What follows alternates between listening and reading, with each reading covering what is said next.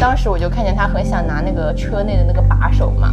结果我的车没有把手。我觉得聊完之后没有这个问题了，啊因为我们发生这些车祸，所有的司机都在经历啊，男司机也在经历这些啊。我觉得女司机就真的是就是会让人不敢开车的一个词。嗯就不希望你发现自己能开车之后这个世界有多美 好，就让你害怕这件事情。嗯，就是我感觉他给了你一个说走就走的权利和信权利心。对信心，从不管是父母手里也好，还是从对象手里也好，夺对回自己的掌控权。 Hello，又哦见面啦！这里是最近突然勤奋更新的宇宙磁场。今天依旧是一期茶馆系列，然后我是呃限定版声音的弹幕木，因为他现在感冒了。 好，大家好，我是老朋友宝莉。今天我们还迎来一位新朋友，是我们保利的新 CP 同学丽拉， Hello，大家好，我是丽拉，说起来我也没有什么老 CP，这是一个第一次见面，人生第一次。组成的一个 CP 的状况。嗯对，今天我们会来聊一聊女性独立开车这个话题，嗯然后产生这个话题的想法是，呃，我们在录第二期婚恋那期播客，晚上开车回去的路上想到的。然后在路上，就是突然有一种自己主宰了命运方向盘的念头，有一种呃，仿佛呃拿的不是方向盘，而是手握自己生死的一个开关，一个晃神就会在上海夜晚的高架路上嗝屁的那种感觉。 反正就是一个很神经、很抽风的念头，对，蛮神奇嗯的，那一刻升华了，开车。然后感觉自己的每一个操作，对，都在主主宰自己的命运，就是这种感觉。外加上我们和每次和保利见面的时候，他都会开车，然后他的车也非常可爱，然后我们就会经常聊起这辆车带给他的一些感受和变化，所以我也觉得有蛮多事情可以值得拿来播客上讨论。再加上我们的丽拉同学又又又又出车祸了。 这可能是我认识出车祸次数最多的人，就是不限定男女的最多的人。啊所以我们就会想说，那不如就趁现在一起来聊一聊，呃，女性学会独自开车之后，生活发生的一些变化，或者说给我们带来了一些什么新的视野，以及遇些遇到的一些有惊险、呃有趣的、刺激的故事。今天我的人设是持证十年，但是去年入职车企之后才敢完全独立开车的弹幕木，你的呢？ 我的人设就是，自从拥有了自己的车，然后就开始，嗯，疯狂觉醒女性意识的宝妈。 开始以为你要怎么上升，结果到宝妈那边突然 掉下来。 掉下来，没有啊，宝妈怎么了呢？宝妈就不可以是一个独立的女 性吗？可以，可以。好，那我们的新朋友丽拉，嗯，然后我今天的人设就是我在那个驾校就是属于那个天之骄子，然后科目四还满分，结果现实生活中没有人出车祸出的比我多。这充分告诉我们理论和实践差距有多大。 对，对，对学霸车驾校就是一个学霸出了社会的状况，嗯，好的。那我们，哎，要不就从这个驾校天之骄子丽拉开始讲起。对，嗯，你什么时候你学会开车，再到什么时候真正敢自己独自一个人开车？嗯，我是大学的时候拿的驾照，后来我就一直都没有敢自己一个人开车。后来是我搬家搬到郊区以后，然后通勤海陆空铁人三项，就是地铁转地铁再转公交，然后还要再骑自行车的一个情况。然后因为我这个人实在是太懒惰了，然后我就想说，再不敢我也想要开车了，所以我就开始就是买了车，然后我就打算自己开车去上班。对，然后我开车也是也是特别神奇的一个故事，就是当时我还从来没有自己一个人开过车，我就要开二十公里，然后还有高架路啊什么的。然后那个时候我老公就是给了我很大的底气嘛，他就跟我说：“宝贝，每天早上我都会六点起床，然后陪你陪你开到公司，二十公里我们可以开两个小时，我们慢慢开过去。”好感人，对啊但是对啊我又好想 笑， 因为你知道现状。 就任何一个男的说这种话都很搞笑。嗯，然后就是我老公就是很感人，就跟我说了，然后他第一天就真的六点钟起来陪我一直开到公司，然后开到公司以后，他再把车从我公司就是开回家，我就只需要开单程，就是慢慢练嘛。哦然后结果到了第二天六点钟的时候，我就叫他起床，他 打死也不起床，猜到了，你会不会笑太大声？ 真的就是他就是死也不起床。当时因为我还要带一个男同事，然后当时我就觉得我老公就是哪怕我跟这个男同事私奔，他也不会起床。 就是困到这种地步。 这个这个，我们俩为什么笑大这么大声？这就是一个已婚女士才会懂的一个。对，就是他就是真的不会再起床。后来我就害怕我六点钟出发要来不及了，然后我就跟我同事两个人上路了。然后关键是我的同事其实不知道我是第二次开车。然后，然后后面我我就是上了高架，我才跟他说，其实这是我第二次开车。 当时他就想推门下去，上了高架他就不能推门了，所以我就是必须需要有一个人陪我。然后，所以我到了高架才跟他说， 你是绑架策略，嗯，是有点那个脑子的。绑架策略又有对。然后当时我就看见他很想拿那个车内的那个把手嘛，结果我的车没有把手， 这就 Q 到特斯拉为什么不做把手？对，我的车内没有把手，我就看他非常紧张的坐在那边坐了一一路。嗯，然后我同事后来当天的那个晚上，他就没有跟我一起走了，就只走了单程。嗯，但是后来就是早上的时候六点钟出发，他还是会跟我一起走。然后晚上他就不跟我一起走，因为他是我们那个风险控制部的同事。他说早上走的话风险比较低，慢慢开车子又少，然后回家哦的话是下班晚高峰。他说我就坐地铁了，嗯对，就很保 险。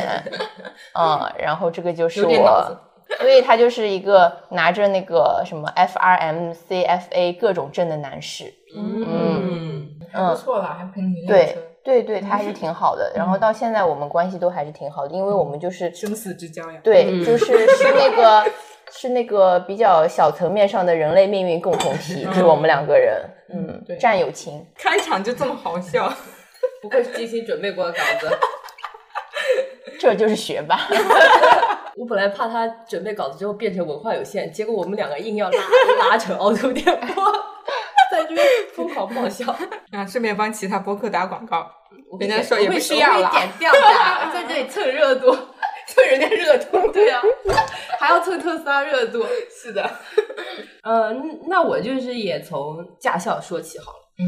我在驾校的时候，我感觉我胆子还挺大的。然后在驾校练，我也真的就是觉得我自己能上路，因为我们那个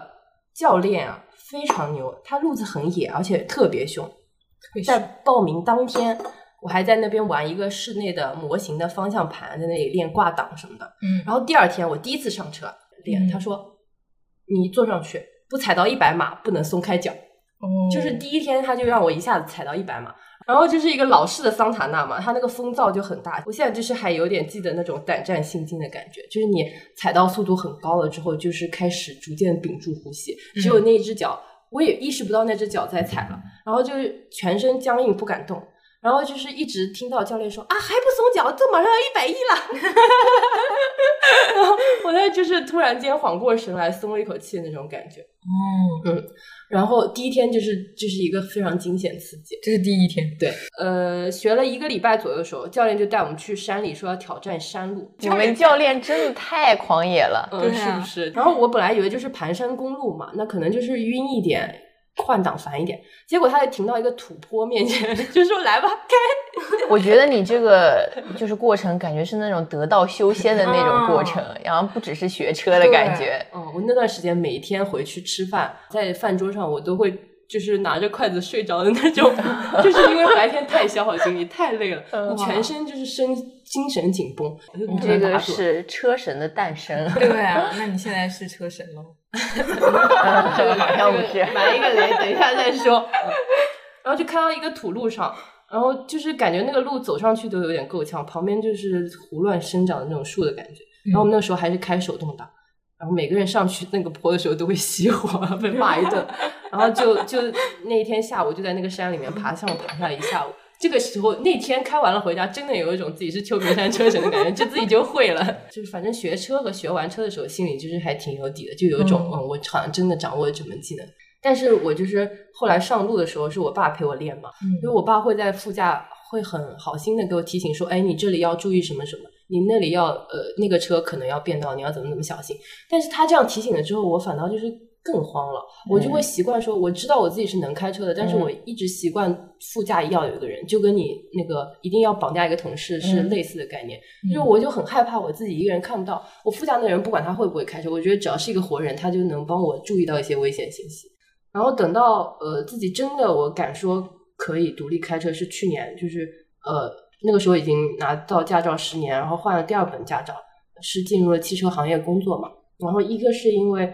这个行业工作的性质，你会需要更多的了解开车时候的用户需求啊，或者说自己要更多的去体验开车。但这个不太重要，主要一个原因是这个工作经常需要出差，然后那个出差的交通地点就刚跟丽拉很类似，也是一个懒打败了我们。嗯，嗯、那个出差的工作地点就是怎么去都很绕很麻烦，但是如果你从家自己开车去的话，就只要两个小时直达，这是最省事的一个方案。嗯，然后所以那个时候就开始逼迫自己去开车。然后我们那个车企啊，就是大家同事默认你都是会开车的。我一再的说我车技不行，我车技不行，大家也说没事，你就开吧。然后我记得印象最深的一次，最惊险的一次就是晚上，呃，从就是天已经黑了，然后从出差地点回上海，然后经过那个杭州湾跨海大桥，暴雨交加，风雨交加。然后我当时就跟同事说：“你坐在副驾帮我看好，嗯，后面有车，因为下雨反光镜你，你晚上看后面对对其实对有一些嗯视野不太好，对嗯嗯而且那个时候我不太习惯晚上开车，嗯，我就让他帮我盯一盯，结果他就睡着 了，下一秒就开始打呼了， 我都无语了。然后反正经过那一次之后，就是有一种死里逃生的感觉，这个后面会展开仔细讲。然后有过这么几次去出差的经验之后，差不多就会感觉哦，我自己是能够主宰和掌控这辆车的感觉。嗯，那就是距离你从那个 秋名山车神上神探上下 来的，到你真正自己开上车有多久？十年啊，就是第二本驾照。哦天呐，就没准儿你当时就是学完车就开始开的话，现在车技可能真 的是秋名山车神的水平。OK，那我讲一下，我是从不敢到敢的过程。其实我，嗯嗯，也跟小木说过，就是我在开车之前是经历了一个比较大的车祸的。那个时候是一八年的时候，嗯，二十出头没没多少，嗯，发生了一个比较严重的车祸。这个车祸不是说我自己开车的车祸，是别人撞到我，是一个中巴车，嗯，从我身上碾过去，天，非常严哇重，这就么是夸张死里逃生的那种，就是嗯，当时就是刚刚好压到那个腹部之下，就是股股骨的那个位置，股骨嗯关节的位置。来吗？没有没有，所以后来他赔了很多钱。好吓人！对，嗯，然后嗯，当时压过去之后就是捡回一条命，因为是刚好离那个腹部还有一点点距离，不然就会压到内脏嘛。嗯然后就当时是股骨骨折，然后那个盆骨中间有两个尺骨骨折，就是那个环断掉了。啊！嗯天哪，然后那个环呢又不能做手术，如果你要做手术就要开腹，就会有非常大的风险，嗯所以就没做手术。等于那两个环就是让它自然生长，嗯，就是说现在我那两个环的构造和正常人是不一样的，它可能是有点扭曲的，但是这不影响你正常生活。就最痛苦的就还是还是养伤那那一段时间，嗯以及就是心理的那种对开车的恐惧，嗯所以其实当时我父母就已经说，呃，如果说，因为当时也不是说完全可以恢复好的那种打包票的那种，就是有可能会有后遗症，可能要坐轮椅一辈子。对，所以我爸当时就已经做好心理准备，就是就是跟我说，如果不行就在老家我养你一辈子，就跟我说过这样的话。然后，但是后来就很幸运遇到一个我们当当地还比较年轻，他只不过没有什么位置，但是他技术什么都非常好的那种，嗯所以他给我手术做得很好，然后就恢复得很好。现在就除了就是当时怀孕有点影响，现在没什么太大影响。那个时候多大？那个时候是一八年，二十三岁、二十四岁吧。嗯，天对，就是我记得是刚刚大学毕业，然后考上了研究生要去读了，结果就出车祸了，但是最终也正常毕业了。就听起来好像对我的人生没有太大影响。但是感觉发生的当下冲击一定很大。嗯，我觉得最大的影响其实是心理上的，是别人看不到的。就是为什么我我也是好长时间，呃，就是不敢开车嘛，因为当时其实是读研的时候就报了一个驾校，但是就那个事情之后就肯定就把那个退给我了。嗯，就是心理上的影响其实是不敢开车这件事情，还有就是一上马路腿就发抖，嗯对，还有还有很长时间的噩梦，对，是就梦到那个车车祸情形的还原。所以你当时当下是没有失忆或者没有晕过去，嗯没有你全程没有很清全醒程看着清他就是压过去。哦，对你现在讲起来，我都觉得有点那个。但是我还好了，就是因为当时那个情形是千百遍在我脑海里重演过的，就是那个车从我身上碾过去，然后碾完之后，我的意识是清醒的，关键是我看着自己的腿就是变形了，没有什么血肉模糊，只有就是变形，就是它里扁骨了头变形了，但是其实皮肉还好。因为当下可能就是嗯太痛了，你也感受不出来，你可能嗯，我不记得当时的那种痛，我只记得那个眼眼睛看到的东西。我觉得我开车最大的噩梦就是害怕我会撞见人。啊，然后就讲到为什么我现在还能开车，嗯，对我自己也觉得很神奇。就是后来就我觉得，嗯，仔细分析了一下，与我首先是遇到一个很好的教练，再一个是我老公他对我的鼓励还有陪伴很重要。就先讲我那个教练，当时我是差差不多就是从那个嗯事件中心理上走出来了一点。嗯，我家里面其实都默认我以后肯定不开车了。嗯，但是我就觉得，嗯，好像也没那么严重了，就没必要把自己一直活在那个阴影下面，我就尝试一下吧。就是经人介绍就认识这个教练，这个教练知道我的事情之后，反正我开车的呃学车的过程中，他从来没有凶过我一句，连重话都没说过一句。哪怕我要把他开到沟里去，他他开到沟里去，他都从来不说一句重话。嗯，但是他对男男 男学员是很凶的，当正常驾校 的教练就是控制不住自己的那个怒火，嗯，脾气贼大，是的，他他其实算脾气好的，但是他也会凶男学员。但是对我那是就是我感觉是知道我的事情之后刻意的，嗯，就对我好一点。有的时候还会路过我住的地方，把我带到驾校去，嗯就是尽量的让我学车这件事就是感受好一点。但是就是很 很 drama 的，就是这个教练他他自己中间就是生了一场大病，然后 就。就回去就是做手术养病，中间有一年的时间，嗯就我刚考完 科目二，然后他中断就了去养病了，我就断了，回来继续学科目三，这样就嗯所以前你还在等他。对啊，我们嗯就等他呀，然后我就等了一年。其实当时刚开始学学驾照的时候，心里面是还是有点慌的，嗯就不确定自己学完了能不能开。嗯正好他这一年养伤，我就又缓了一缓，我就觉得确定了，可以了。对哦，后来接上之后，考完之后就嗯认识我老公了。那个时候我还没有车，嗯，所以我只能 回老家拿我爸的车练，但是也练的不多。就认识我老公之后，他就说拿他的车练。但我这里就要讲一下，就是为什么我练别人的车就是开不好，但是一旦有了自己的车之后，我的车技就好像突然变得特别好。哦我觉得 Lila 是 Lila 吧也也有对发言，对，我就是没有发言，是因为我从来没有开过别人的车。哦，你从刚开始开对车就是自己的车，对，我不敢是开别人的车。我是我对我是不敢，嗯我是嗯练我老公的车的时候，他那车虽然也不是啥好车，但是就感觉如果出了事儿，刮了蹭了，感觉是我的锅，对就那种感，哦对 总有一种内疚感、嗯，会害怕别负人罪会感。怪我。对，虽然知道这个人他也不会怪我，但是总觉得有负罪感。嗯就是我后来有了自己的车之后，嗯，就已那个时候已经是，呃，那个时候其实我练我老公的车也就练了两回，嗯，等于我拿了驾照，我真正上路开车也就两回。后来有了自己的车，我的车，你们刚刚说很可爱的那个车是是欧拉好猫， 这个车我也不是为它打广告了，可能我也没开过别的车，我也不知道。但这个车我上路第一天我就觉得很好开，嗯，可能它是真的很适合女生吧，嗯，就相比我老公那个大众，就是大众的车它机械化、机械感很重，嗯，但是欧拉这个车就是轻轻踩、轻轻弄，它就呃有反应，嗯但是这种又对我老公来说他就觉得不好，就是很容易弄过，嗯，对。但是对我来说就很好操作，所以我拿到欧拉这个车之后，我开车的第一天就上高速，而且第二天我就自己开高速，没有人陪了。哦，那你还挺厉害的。嗯，后面就一一路都是自己开。我觉得上高速是一个还蛮嗯大的风水岭，就是对嗯对你内心而言，等于我刚开就是开高速了。哦，就还挺厉害。对，我记得我是刚上高速，我就是刚去出差的时候，也是我老公陪了我一趟、嗯两趟，对，然后后面才敢。对我老公，我我老还公也挺是是信誓旦旦的说：“不要紧，你开，我陪你。”第二天我就自己上高速 了。就是男的都是一开始我承诺的时候都说的那是花好月好， 所以他刚才说我笑得很大声， 因为我猜到了结局。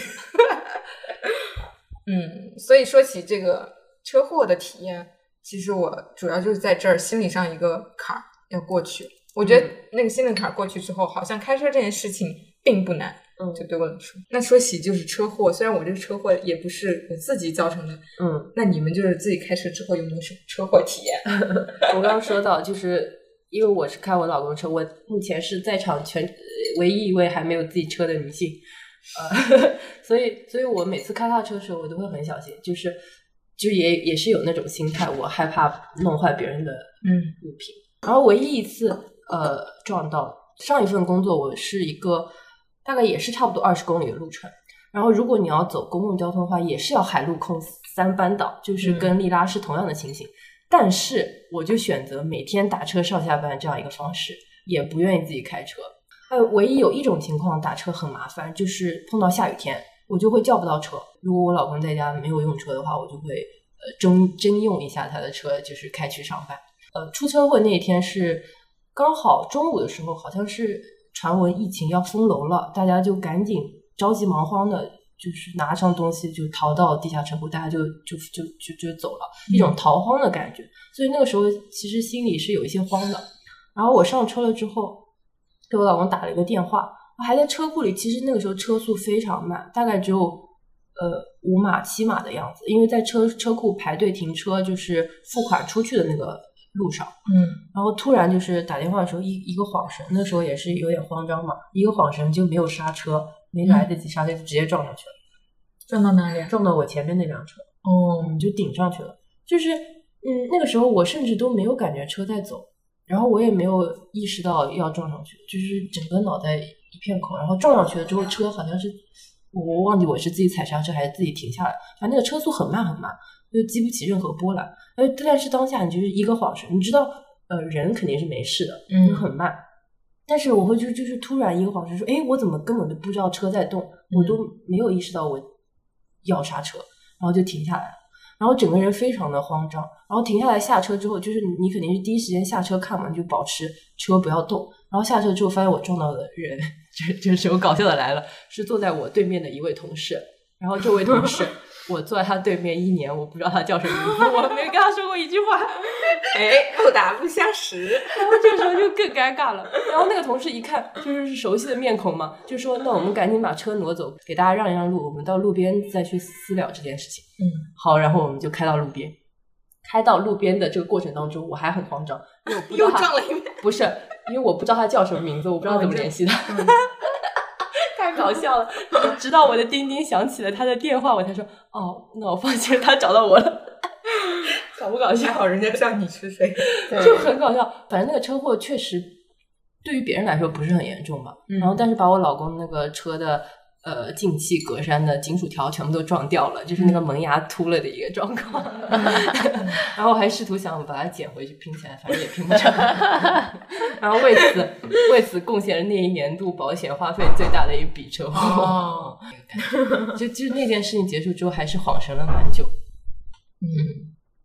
就是会有一点，我我当下后来反思，就是有一点像我们走路的时候是习惯一边看手机一边走路，或者是过马路的。嗯你你脚是能知道什么时候停下来的，但是肌肉记忆。对，嗯但是我在车上还没有形成那个肌肌肉记记忆对，对我不知道脚要踩刹车，我以为可以慢慢趟过去，只能你只能靠脑子。对，但是我那个时候又没办法。呃，脑子处理那么多完全事靠脑子情，对就是我还在打电话，就是分神了。我知道那种感觉，嗯，就是你开车一旦嗯、呃形成了肌肉记忆之后，就很很难再出现这种误晃神对的吧失误了。对，那我怎么还一直出现？嗯来聊聊你的故 事。哦，我的车祸体验就是比较多了，从那个就是就是呃叫什么车祸之海中，就是浅识三个片段。然后我感觉这可能是跟我一直就是开的我自己的车有关系，我就是没有谨慎的过程。然后我第一次出车祸的时候，就是我刚开车可能才一两个月吧，然后我就怼了一辆大巴车，我就我就追尾，然后加刮蹭，然后把它给蹭住了，然后就在我们那个上班的必经之路上面。但是当时我就在想说，就是很丢脸，但是我觉得这个就是一个意外嘛，就是感觉不嗯是很严重，实际对，上不是很严重，当时就觉得很丢脸，然后也很惊慌，然后被我同事看到了之后，就是会肯定会嘲笑我一段时间，然后而且我还撞了一辆大巴车，就是有一种郭敬明的感觉，我就是那个迷你工，你知道吗？就是把那个大巴车怼的停在那边。就是是我第一次出车祸，但是我当时就是依然对我的车技还是很有信心的，嗯就是没有受到重创。后来到了第二次，我是那个单车事故，我在右转的时候，然后对那个方向的把控没有形成肌肉记忆， 然后我整个右侧的两扇门全部都拉坏了，是右转然后撞在了柱子上面。哦，那对这个很经常啊。对，很经常。对我老公现在我家车库楼下还有一嗯个歪掉的消防栓，就是他撞的，车技真的。歪在那里。 对他自己觉得自己开车习惯也一般般。自己真的觉得自己车技贼牛嗯，然后我就是，关键是我不知道怎么样再把它倒出来或者怎么样，所以我在就是前进和后退的过程当中都又刮到刮了伤我了的车子，嗯所以我的两扇门和我的那个就是右侧的那个后视镜全部都烂了。 然后当时我就下来了以后，在地上抱头痛哭。当时我信心就是完全被摧毁了，我想说我在驾校是天之骄子，然后结果出了社会，把车开成这个样子，半辆车都坏了。然后，然后对，然后后面我就是对自己就是失去了信心，然后后面，但是因为我太懒了嘛，上班必须要开，我就又重新开起来了。后来是到了第三次，就是最近，最近就是我的一个噩梦，就是碰到了行人或者是那个电瓶车，就是我开车最害怕的事情，嗯就被我给碰上了。就是我在出那个停车场的时候，有一个盲区，然后我出了一半儿，然后那个电动车就怼到了我的那个车子的后后门上面，嗯，然后他当下当下我就听到。巨大的一声声响，然后我下车就看见他倒在地上，抱着他的腿，然后当时嗯我就想说我要叫救护 车，嗯，然后后来其实他没啥事儿，我感觉他可能就是想要，呃有，点钱吗，对，讹取一笔收入，然后但是看到人倒在地上真的很吓对，人当时我真的很害怕，因为声音超级大，就是有一种摊上大事儿的感觉，因为我害怕把他腿撞断了，哦，嗯。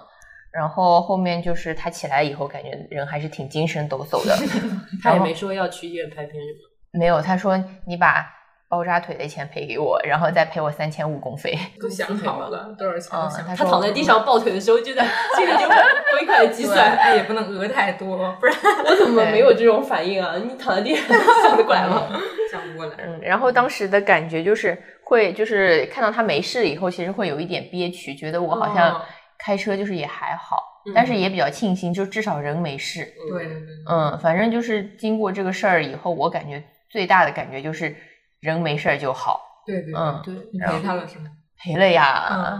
嗯我上一次经历把人撞坏的这个事件，还是在我小学三年级的时候。你我骑那个电时候动车把人家给撞了，我那个时候骑的还是甚至是自行车，你把嗯人撞了，对我骑自行车撞到了一个八十岁的老奶奶，在我家的就是小区楼下，是大家都认识的那种老奶奶，嗯而且我当时但你又不认识，说哎，这老奶奶叫什么？ 就翻一下钉 钉。然后那个时候就是呃，也是刚学会骑自行车，上学不久，然后我妈妈会骑电动车跟在我后面，嗯然后她那天就是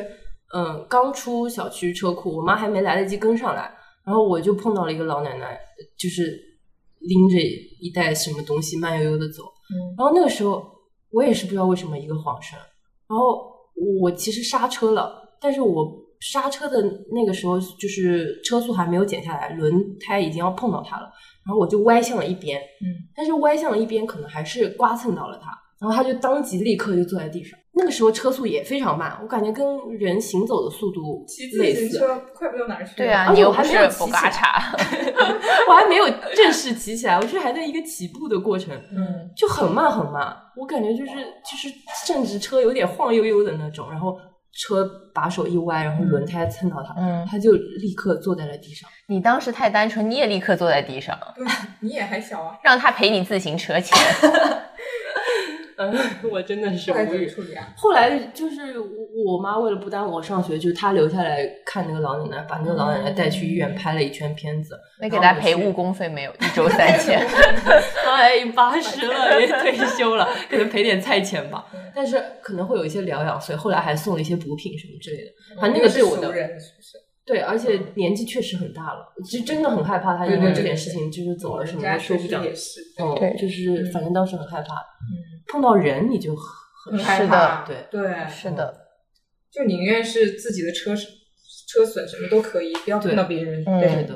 啊，反正那那段时间过后，我骑自行车也是有一点 PTSD，过一段时间。骑自行车也是开车了，也属于今天我们的嗯讨论的范畴哈。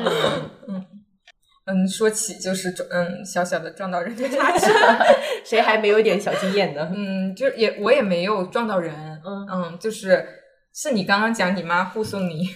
上学，然后出了车祸之后留下来帮你处理这件事情，就是你 Q 到了我一个回忆，就是刚刚开车的、开车的时候，刚刚开车没多久，那个时候我还住在我公公婆婆家，嗯，他们家是那个浦东的乡下，嗯嗯，就是有一条乡间小路，就是旁边是一户一户的人家的院子，另一边是一条河，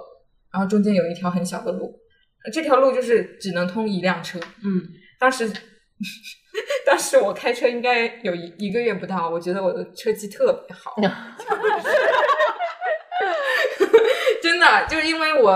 嗯每天都开车那一个月，因为那个时候我还在上班，没有辞职，然后每天都上高架，所以从来没出过任何的小的刮蹭或者是超牌违章，全部都没有。嗯甚至就是觉得我的开车习惯就被很多人夸。嗯，然后嗯， 就那天就觉得自己车技很好，早上有点赶时间了。然后我就想，反正车技很好，开快一点，在那条小路上，本来应该保持三十码以下，但我觉得我车技 OK 的，我就开得很快。结果有有一个卖干货的呃大叔，然后骑着那个自行车，他的两边有很宽的干货的箱子，就是他自己的那个车其实很窄，但是那个东西很宽。我就是没有估算好他他的那些干货的没什么经验。 对我只估算了他人和他车的宽度，我就这样咻的一下过去了，就把他的干货，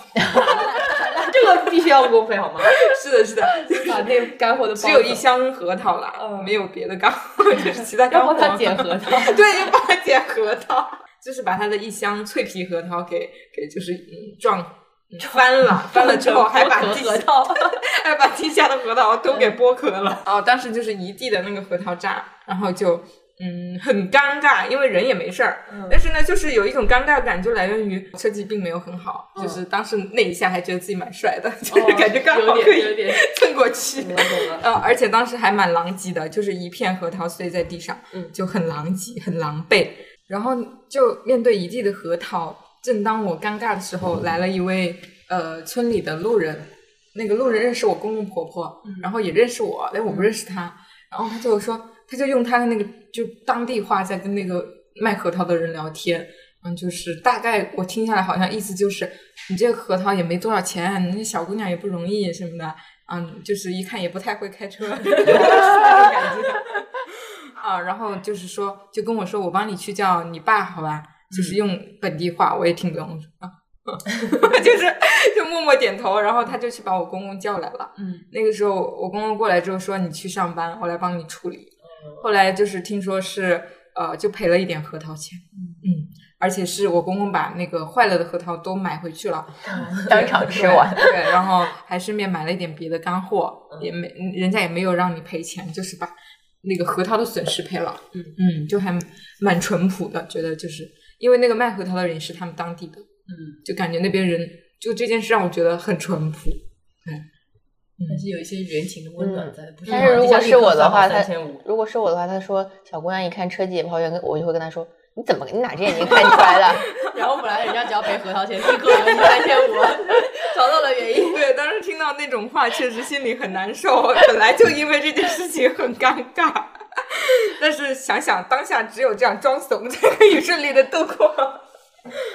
然后这是我的第一次车祸体验，如果算作是车祸的话。嗯。 然后讲到后面的车祸，我开车有半年多了。嗯嗯，目前只出过一次，就是需要赔保险的车祸。立体停车位的后杆是在一个医院的地下停车库，那个时候是带我我家孩子去打针，就是整个人就是连续打针好几天，也蛮心力交瘁。然后就撞到那个保险杆，是因为嗯地下车库那个保安说我停的还不够靠后，然后他就一直说，一直跟我说往后往后往后，就嘣一下。然后你知道吗？那个那个保安就以迅雷不及掩耳的速度跑掉了啊！ 给我老公打电话，我说怎么办？他说刚刚让你倒退的那个保安，你找他，一定要把他就是 按在现场处理这件事。他就我是说我已经找不到他他了。 像电影里面一样，帽子一脱，然后外面保安，一巴，然后就消失在人海 中。后来这件事就由由保险来处理了，但是呃，这是我自己发生的唯一一次需要保险的车祸。但是后来我这个车还经历一次大的，不是我发生，是我爸开我的车。把这个整个后盖都给撞烂了， 也是撞到这个立体停车库的保险杠。然后第三次就是刚刚跟每个人都层出不穷，一个一个又一个 哎，往刚刚外还跑。说我也没什么车祸，但是细数一下还蛮多的。嗯，就是跟 Lina 那个就是转弯的那个很像，嗯就是我是转到人家车上 了。就当时我开车就是在小区里面，我们的车停的密密麻麻的，你当时去知道，嗯然后有一个右转的地方，那个车的车屁股有点往外往外，其实他也有责任。所以我那件事情之后，物业就直接在那个地方放了花坛，不让停车了，嗯因为可能真的很容易出事故。嗯，我就是呃在右转的时候，车屁股和他的车屁股蹭到了，就是听到呲，然后我又往回倒，又 又来回刮蹭了好几遍。这个这个时候，我确实对转弯这个就是方向的把控不是很有经验，就没脑子，就这个时候脑子已嗯经空掉了，不知道该怎么弄才可以避开这个刮蹭。对，，没有人车一体，就是对它那个那没有个概距念离那个没方概向念感。那其真实的不是你嗯应该不动方向，然后再回来。不动方向嗯倒回去。有一次我妈遇到这种情况，你知道多离谱？啊嗯就是她已经就是也是一样蹭到隔壁车了，嗯，然后而且是主驾那个位置，嗯就是蹭到没有一丝一毫的余地了。后来她从副驾出来，然后喊住了旁边骑摩托车经过的人说：“你别来帮我他把哎摩托车一停，然后就把我还真的抬来出去帮哦他带出来。嗯然后我当时就这刮掉之后，我不是讲到那个跟男女有关系的事情吗？嗯，就是有一个 我们小区的男住户，然后就看到了，就在旁边就是说风凉话，说你这个驾照怎么学的啊？你们这些女司机就在那边，关键他又不教 我。 还是那个摩托车靠谱 哈。对我， 我当时就说没有把车窗摇下来，但是要风，是有一些打我。我 保护意识在的。 对，我说关你妈， 关你妈，就那种，然后然后说的蛮重的一句脏话，后来就是又来了一位男 男性来教我，就是你该怎么弄怎么弄，对，也没有就是刻意的，就是搞男女对立啦，就是有的男性他就会。有点那种非要 Q 到女司机什么的，嗯但是有的男同胞也还好，他会过来看你出不来了，就教你一下。就我觉得新手司机不管男女都会遇到这样的事对情，大家还是对多一点你包容你嘛就上一句都还好，你非得来个女司机，啊嗯我觉对吧得女司机就真的是就是会让人不敢开车的一个词。嗯对嗯，就会觉得明明我什么都还没有做，我还没有尝试过我开车车技怎么样，但是是的就已经被贴上这个标签，就觉得对我们天生就开不好。那其实有很多男司机刚开始开对车啊，开也的是更这马样。我呀。爸第一辆车也是撞的稀烂，对对我啊车撞最惨的一次不就是我 爸吗？真的是怎么没人对讲这些他？只不过就把这个事儿归为你是女的。嗯，其实明明就是我们开车人少，样本也少啊，嗯就被抓出来讲典型。而且其实好像我看百分之九十左右，就是比较严重的车祸啊什么，都是男司机和男司机之间。嗯，当然就是现在呃，开车的男男司机会比女司机的比重多更多，嗯嗯也有原因。但是我觉得，如果真的到了那一天，我们这个比重差不多的时候，那个数据不一定是女司机更多，或者说大家还是差不多的。就是说，不要有这样刻板印象嘛。嗯，就当一个女司机出了车祸之后，你把她的原因归为你是女的这个上面，反正这就是我的所有的车祸体验了，也不是很多嘛。 确实 不多。对啊，也不是很严重啊，唯一严重的是我爸。下面一趴就是，呃，为什么在出现了这些大大小小的车祸之后，我们还敢开车？我觉得聊完之后没有这个问题了，因为啊我们发生这些车祸，所有的司机都在经历啊，男司机也在经历这些啊，所以我们也没有特别严重，我们就是正常路上的一些嗯，体验，就是所有新手司机成为老司机的过程当中必经的一些小小的磕碰，小我觉得很重要的一个原因是什么？就是开车这个事儿，其实它真的不难。嗯，对，嗯出车祸的原因也不是因为这个事儿难，嗯，而是这个东西它是有概率性的，它是无法避免的。嗯说实话，嗯，因为有时候出车祸不是你一个人的原因嘛。嗯，而且就像吃饭噎到了，还是要继续吃饭一样。啊哦对对你看对这个比方真的很棒，对啊，是的就就是这反种正感还觉是要生活还是要继续的那种感觉嘛。嗯然后开车又是你生活必不可少的一部分。嗯。嗯哎，那这个我们就可以聊到说，为什么现在开车成了你生活必不可少的一部分？就是它嗯总体而言，对于我们的生活产还生什是么改变？对还是有一些正向的影响和帮助。比如说我们呃出行的范围变大了，或者时间决定上更自由了，这更肯灵定活了，对之类的。这个我先说好了。嗯嗯，因为这感受我是最深刻的，这也是我们这期话题的由来嘛。嗯就是我自从有了自己的车，才叫真正意义上自己开车嘛。嗯嗯，就开始了感觉想人去生哪就里开就了能吧去哪里嗯。因为我就觉得我那个车本来就是一电车，我也没想说开它去省外、嗯市外嗯，我就只在上海市内开。嗯嗯，我我个人就是很喜欢闲暇的时候会去市中心那边那种地方去玩。嗯然后我就想着，我有了自己的车，我就可以随时出发。然后晚上出去上舞蹈课，也不用说跟我老公出门干什么的时间合上，嗯我就可以几点的课都可以去上，几点回来都可以。嗯，然后所以我对对于这个自己有了车之后，我感觉我的整个生活状态，甚至是价值观都发生了一些改变。就是我会越来越觉得，嗯，自己的人生，嗯，无论是呃我想干什么，还是时间上的安排，这是表面上的啊，我都可以自己去掌控。再往深了，会有一种感觉，就是我跟我老公组建的这个家庭，呃，以前会多少会有一种是男男主外女主内，然后啊他来决定大事，嗯我们一家人要向什么方向的走向，今天今小到今天要干什么，怎么安排，大到我们接下来的一个规划，可能都是以他为主。但嗯是自从我有了车之后，我不知道为什么会影响到我这个方面的想法，嗯我会觉得这个家我们是一半一半的，嗯就有点像耳机之前聊的那种像战友一样的模式了。嗯嗯，你有一辆车，我也有一辆车，都是各自自己的车，我们想去哪儿就去哪儿，嗯做着自己想做的事。嗯同时呢，在这个家里面，大家的话语权也好，嗯、大家的呃说的话的分量也好，都是一致的，会越来越有这样的感觉。就是相当于你在外的出行范围，或者你在外面能做事情的能力，感觉跟他更是多相了当的，对就这种感觉。就好像是我们一直讲女性在社会中所所掌握的社会资源很少，嗯这也是为什么当下社会确实女司机要比男司机少很多嘛。嗯，当就是从开车这个角度出发，你有了自己车之后，你能去的地方多了，你想做什么事情也可以立刻做到了。嗯，我觉得这个跟你掌握的社会资源还有那么一点点关系吧。所以他们污名化女司机，讲不定就是这样一个阴谋，啊我觉得肯定是有的对，肯定是有就的不。希望你掌控，就不对希望你发现自己能开车之后，这个世界有多美好，就让你害怕这件事。是就是我小时候，因为呃，我们家那个是地方是一个小县城，然后我们去学校还要开车一个小时，嗯然后那个时候都是搭，嗯，就是要爸妈送，或者是搭同事呃不同学爸妈的便车才能去。其实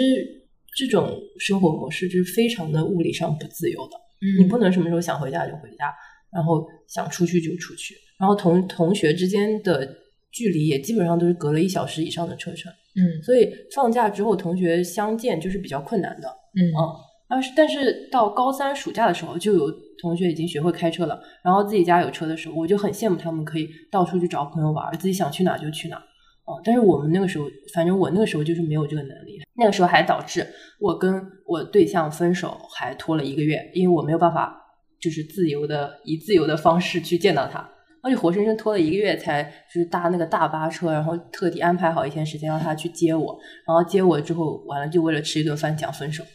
就很累， 就很无语，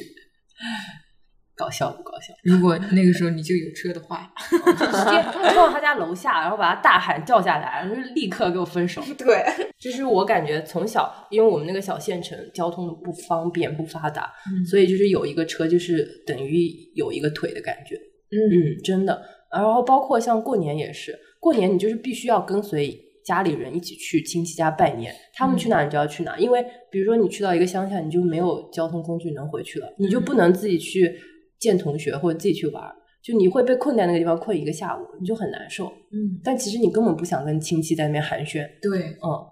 对你讲到这个，我发现就为什么开车会让我们更有掌控感，对人生更有掌控感，这个原因其实不光是开车本身。你想，你小时候你也不可能拥有一辆自己的车，就算你拥有一辆自己的车，你也没法开车。嗯关键就在于你是不是真的拥有了生活的主导权。嗯，嗯，嗯，就是我感觉他给了你一个说走就走的权利和权信利哦心，对嗯信心，对，更重要的是信心。你你想要有一个生活的主导权可以通过很多种方式来实现。嗯，开车它只是一种，因为我觉得有这种工具还嗯是会方会更便很快一多点呃，对，嗯我这个觉醒速度就变快了，就像开车车速。 推背感，对，嗯，有点这种感觉。嗯，那莉拉呢？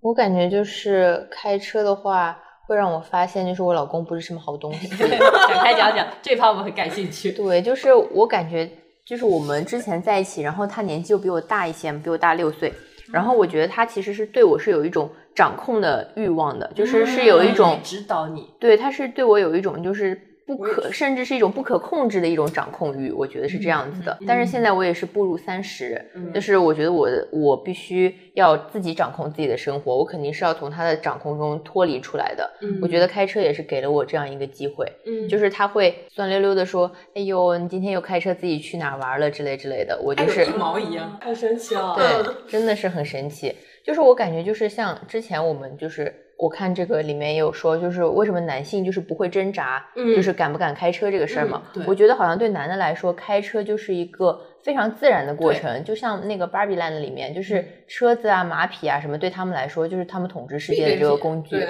嗯对对，对我们来说就是一个很大的挑战。就是很嗯难驾驭的一个不属于自己的对，好像是是不是配在是嗯自己身边的东西？是，而然这样后又长期就是女性，就是女司机这个名字又一直被污名化啊什么的。嗯然后我觉得我们从开始开车，然后到就就是自己非常自由的，嗯，运用这个工具来说，我们就是可以很好的掌控自己的生活。其实这本就该是属于我们的权利嗯和自由。嗯，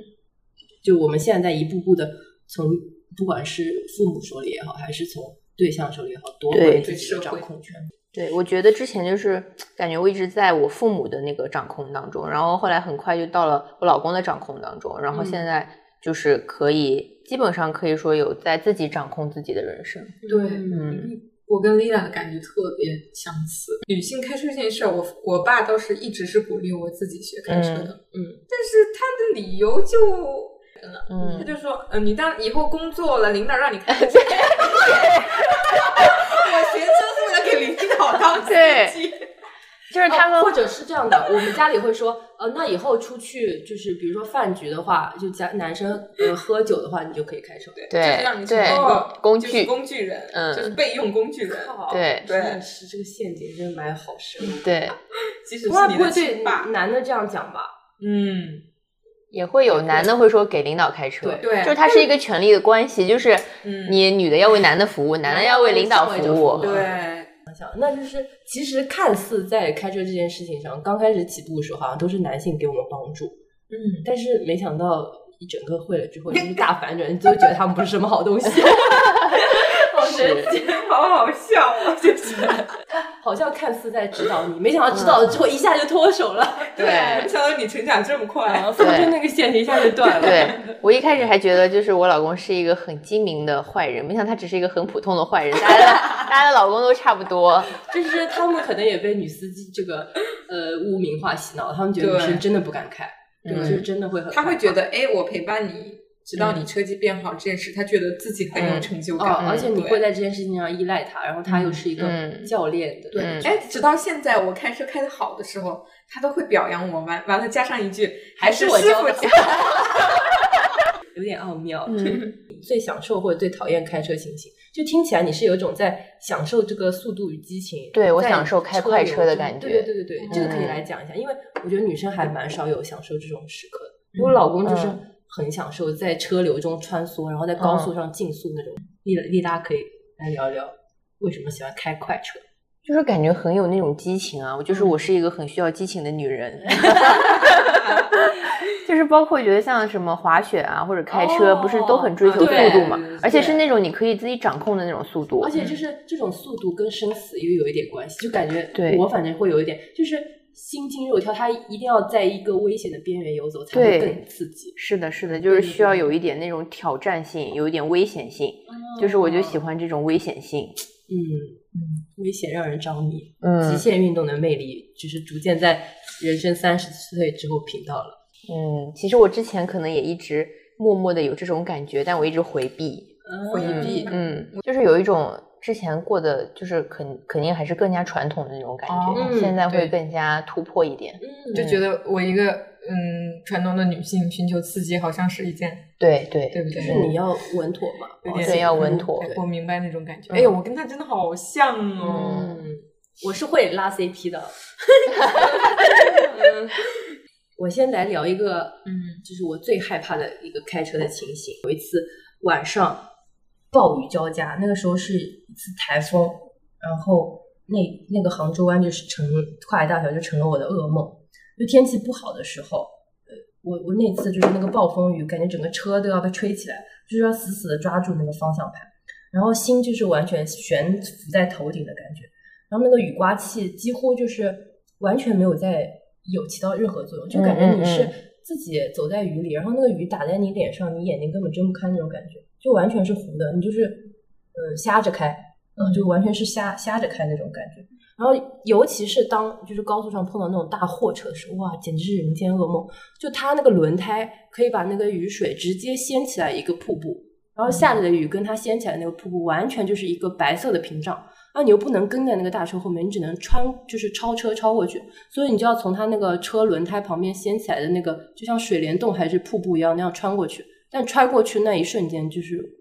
完全是瞎的，什么也看不见，屏住呼吸这样穿过去，然后终于看到一点的时候再松一口气，就那种感觉，贼惊险刺激。感觉像在加油站洗车一样，就在那个 水帘子里洗车。，对，完全是那样。但是你就是要思考，你要从他旁边穿过去，嗯你就是屏气，然后还要猛踩油门，就已经很害怕，很害怕，你还要踩油门，就这种感觉。然后在天晴的时候，我以为会好一点，没想到还是一个噩梦。就天气好的时候，它那个跨海大桥海天一色，嗯，不是美丽的那种海天一色，是海和天都是白茫茫一片，没有一朵云，也然后也看不到一片水，就没有一丝蓝色的那种海天一色。就是好像你在做白日梦，就是一个完全白色的背景板，然后大家就在那个呃，反正还蛮窄的三车道上面匀速的往前行驶，然后它限速是一百，然后大家也不会因为车流也不是很高，所以不堵车的情况下，大家都是匀速一百在那边开，你就感觉你是嗯一个在传送带上的那种货物，嗯但是你就是要做一个没有灵魂的事，你要操纵这个货物，在传送带上行走，就感觉很像一个机器的感觉，就很神奇。所以这个时候我就在想说，如果有那个自动跟车、自动驾驶，就会稍微减轻一点我的痛苦。但是由于没有，我就要在那边靠自己的意志力这样挣扎，嗯匀速的开三十分钟，嗯，一百码三十分钟，三十公里这样开过去。对，主要你前面一直有车，你的视野也就是那个车。对，你就跟着它，你就会跟麻，你也没办干法嘛变，然后你就看那个白色的背景吧，你连一棵树都没有，就看着看着就要睡着。嗯，哦，那我来说一下我最喜欢的嗯开车情形，就是在上海的中环上面， 因为中海中环的路你们也知道，就是很干净，嗯那，个路面保存的很好，因为不能走大车嘛，它没被压坏，所以开起来很顺。然后中环因为又高，所以就是上海最美的云彩还有晚霞，你都是能看到的，在中环上。而中环上的车，除了晚高峰、早高峰会稍微多一点之外，其他时候都很少。嗯嗯，我就特别爱在中环上开车，而且中环限速虽大家不要学我，虽然限速是八十，但是其实可以开到。一百二，真的吗？你没开到过一百二， 那我还是比较稳当的。 在座的里面，大家都是追求速度与激情的女司 机。就是我开车还是比较稳的，尤其在超车和变道的时候，我会特别稳。嗯，那在中环上又因为又没有别的车来跟我抢道还是什么，我就可以一直保持着自己的节奏。嗯，快也好，慢也好，都是我自己的节奏。我主要是非常享受那个一边听着嗯《落日飞车》的歌，一边看晚霞的感觉。嗯，就是最喜欢的开车情形。最不喜欢的开车情形就是在上海的市中心。嗯，我原本是以为有了车之后，我在上海市中心的小马路上开车会 很爽，但是现在发现，首先是上海小马路永远是车堵，嗯，对，再一个就是它那边的路路况非常复杂。有的时候你知道吗？有时候左转你是在最右边 的道，右转在最左边的道，嗯或者是右转左转都有专用道，要在某个岔口进去，经常错过。嗯，然后还经常看到交警。反正我这个人开车就比较老实了，嗯就不敢就是搞一些竞速的活动，然后看到交警会很慌。最讨厌的就是在市中心，因为好多 交警。所以 我们可以去约什么那种西北大环线自驾，我感觉那种时候去可能那会会很爽，对，搞就一在个那个旷野里开车还才嗯，就才就是那个嗯公公路，像公路电影一样，我们搞一期那个公路 播客。等我们火了， 等我们火了有赞助费的时候，对希望这里这里 留一个广告位，希望有一期越野车来赞助我 们。就我们这是竞速型选手也有了，保守型选手选手也有了， 马上拉你的那个公司 来赞嗯助。马上我去学一下赛道。呃，我比较喜欢自己一个人，然后就是一边开超高速，然后一边听音乐或者是听播客。嗯，嗯，我就是不是很在意我车上人的感受的，就是他们可能都会被颠吐了，但是我也不会为他们减 速。 他的车真的很容易颠吐。对，我只要坐超过二十分钟，我就必须睡觉，不然马上就要吐了。嗯，具体什么地点的话不是很在意，就只要不要太堵车。我最讨厌就是堵车，除了堵车的话，其他时候我都挺享受的。嗯， 就是一个自己密闭的空间，然后嗯不会被任何东西打扰，或者是有人突然闯进来那种感觉，还对是蛮好的。是的，而且在那种高速的体验下，嗯嗯又刺激又是周围的情形一直在变，嗯那种感觉，嗯还蛮好的。你刚刚讲到就是你开车听播客，嗯大家有没有一种体验，就是你平时听播客真是听听不进下去对只有开车，那我是坐地铁，对，坐地铁或者开车，就是有一段空白的时光，你也不想做太多的思考，嗯然后嗯也没有眼睛也是被不想被占用。对，嗯但我试过，就是我刻意留出一个时间去听。比方说，我现在没啥事儿了，我坐在沙发上听，嗯我听不进去，对我也会听走不进神。去。嗯，对，是的，但是我在开车，我反而能听 进去，因为我们都是熟练的老司机了， 车技很好。对，所以今今天这一期就是非常适合开车听的一期播客。嗯，对，我们整个频道的定位就是这样，适合下下饭、下饭开然后车，开车打盹上，班然后对还有睡前助眠，是的，就没有不适合的时 候，任何时候都上适班摸鱼也合。很适合。嗯，老少咸宜。对。嗯那那我说起来，就是当下大家都是什么车呢？嗯最后我们再聊一下这个吧。嗯，嗯，其实前面哦，我已爆经料说过过了，我也没嗯什么可揭秘 的，我这个破车。来，开始你的吐槽，展开你的吐槽。嗯，我待会儿再讲好了，提前听听力了，因为我一直大家一定很好奇它是什么车。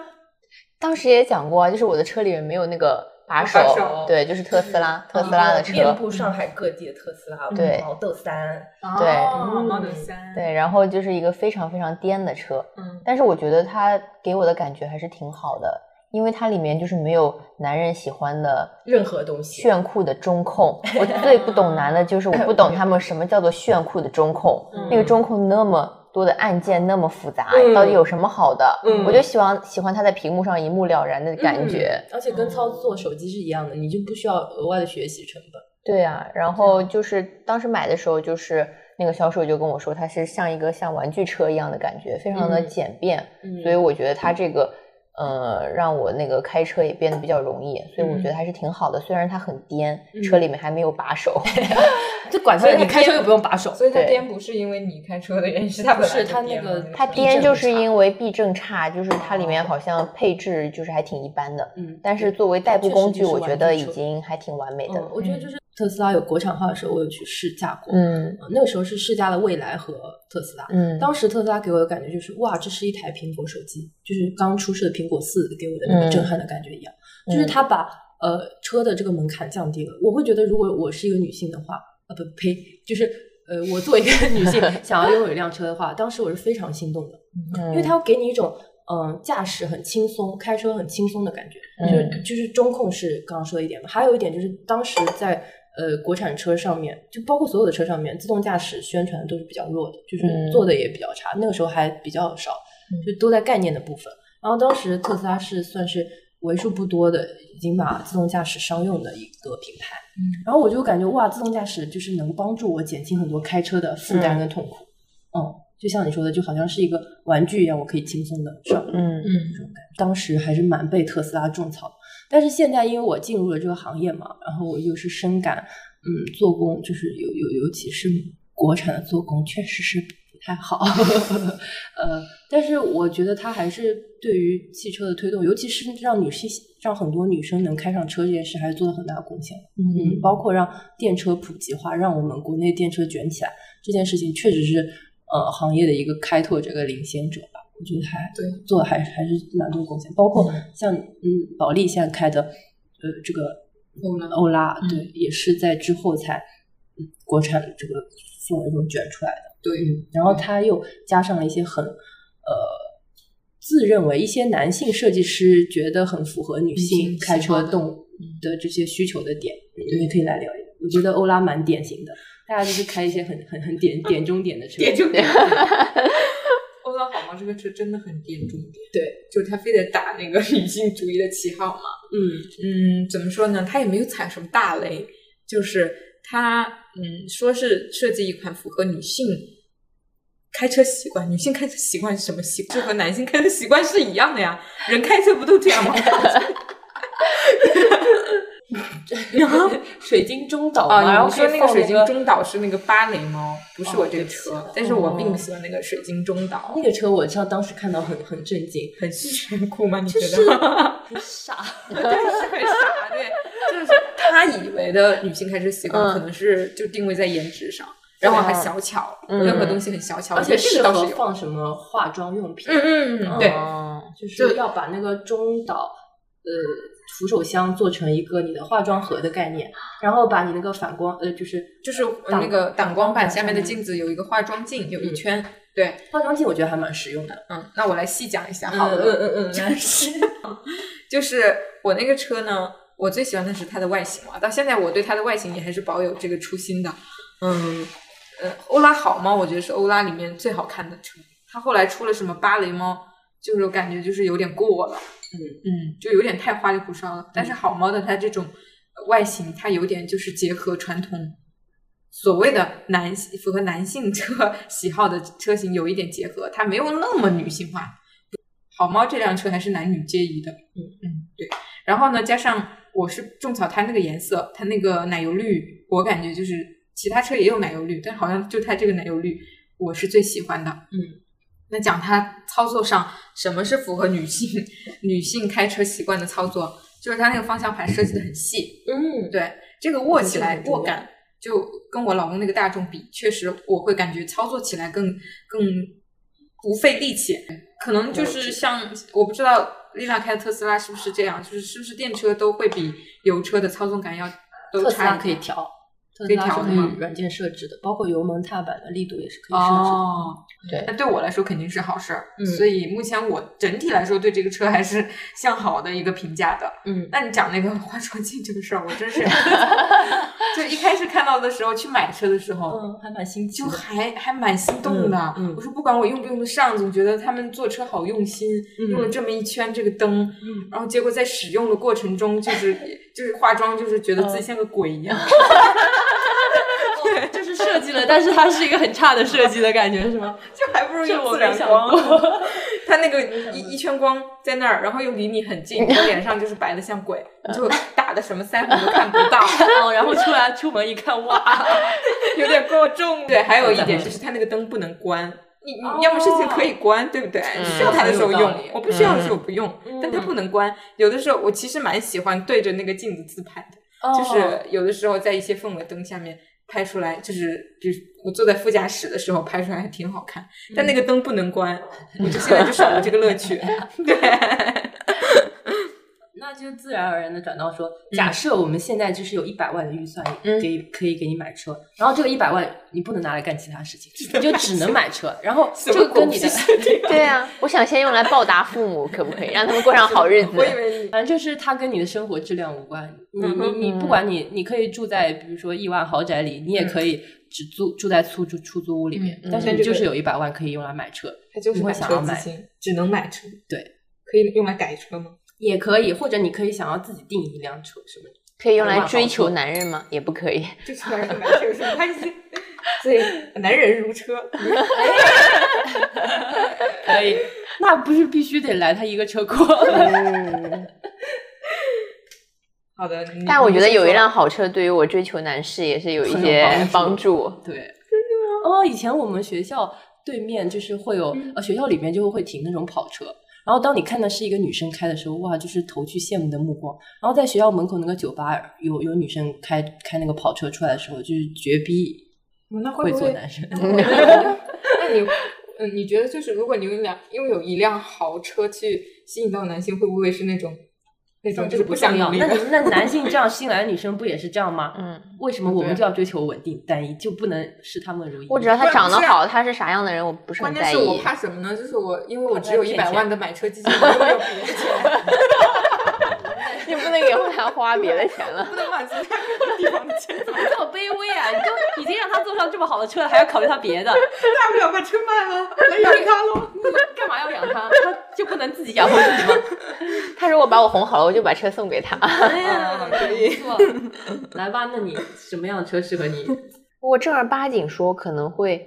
买一辆保时捷吧，我猜啊，可能啊， 哎，保时捷很适合你的气质，是不是？嗯，贵妇，真的是，而且是那种有个性的贵妇。嗯，但是我觉得路上现在保时捷很多，就是我觉得确实也是开保时捷的好像什么样的都有。如果开一辆豪车的话，开这个反正大家也不知道你到底什么情况，嗯，嗯嗯而且对也很有面儿，感觉比较有面儿。嗯对，对于我追帅哥，他也是有一定的好帮助。嗯，绝对是。嗯，我们的小马宝莉，她只是想要一个，嗯，玩具车，就是不是，就是我真的是想要一个玩具车，黄金做的那种，不是不是不是，那你怎么嗯就是花完我你的是一这样百想的万呢呢？？就是这样想的，就是我要买一个买一个，就是配置各方面还蛮好的车，然后我去改造，哎，对会不会是像就是芭比里面那种，嗯，有点那种感觉就。是很有设计感？但是一定是什么？呢？就是它的功能性很好，但至于哦它买回来是什么样子不重要，只要它里面的配置，它的用使用起来非常的使用感非常好就够了。嗯，我不能因为颜值买单，而它用起来不好用，我是最忌讳这个事情的。嗯但是呢，它颜值好不好，我可以改，嗯，你想怎么改它？展开说说。就是嗯，就是按心情啊。最近可能喜欢哦芭比粉，我就改芭比粉，哦，嗯就是有一辆百变玩具车对的那种感觉。但是它的内核一定过硬，就是这样，我用起来是可以嗯经得起。所以就是其实好像这样聊下来，嗯哎、我们女生对于车的需求也没有特别的地方吗？特别的地方，就是跟男性的需求会不一样吗？我原本以为是嗯说，就是市场上好像看似有为女性设计的车，就像你刚刚说的一样，好容易有个化妆镜，结果照出来跟鬼一样，其实根本就不是为我们需求设计的。嗯，就我感觉，因为这个市场还是以男性在主导的市场，对，所以我们现在能想象的车，就是就是还是在别人的餐盘里挑东西的感觉，就是它并不是真正为我们设计的能食物挑的不多，嗯说实对话，说实话是这样。嗯，所以我感觉你那个改装的思路还是对，蛮好用我的。觉得有点像玩具车，我拿它嗯来，总的来说，就是我感觉这期聊完，发现好像原本觉得女性开车是一个很独特的话题，嗯，哦，没想到聊完之后很正常哎很。正常啊，对啊，就是每一个开车的，不管什么样的性别，嗯，大家都是一个从会到不会，对，就像呃，你从俩从从不会到会的对对对对这么一个学就习是。像妮娜说的，开车其实就像吃饭一样。嗯，对嗯，就是你掌握了一个生活当中的技能，比如说你就像你学会骑自行车一样，嗯嗯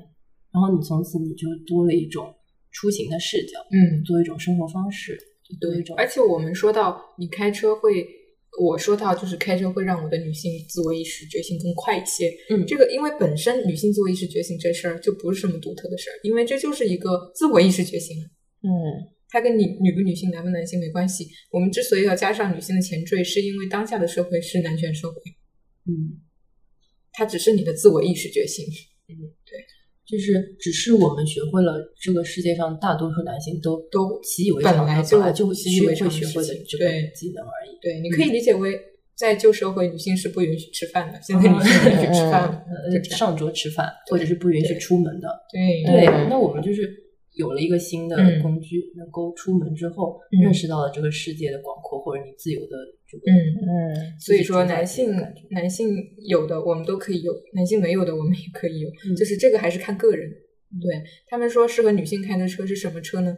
也不一定是一个笼统的概念，嗯我觉得还是个性化的东西，嗯，就最希望重要，越来越多的女性会加入到这个消费者的市场，然后有并且加入到设计师的对团队。呼吁一下，然后呃，可以我们在这个行业当中占据一定的话语权，去定义这个东西，就是为我们自己创造出自己嗯想要消费的产品。对，嗯嗯，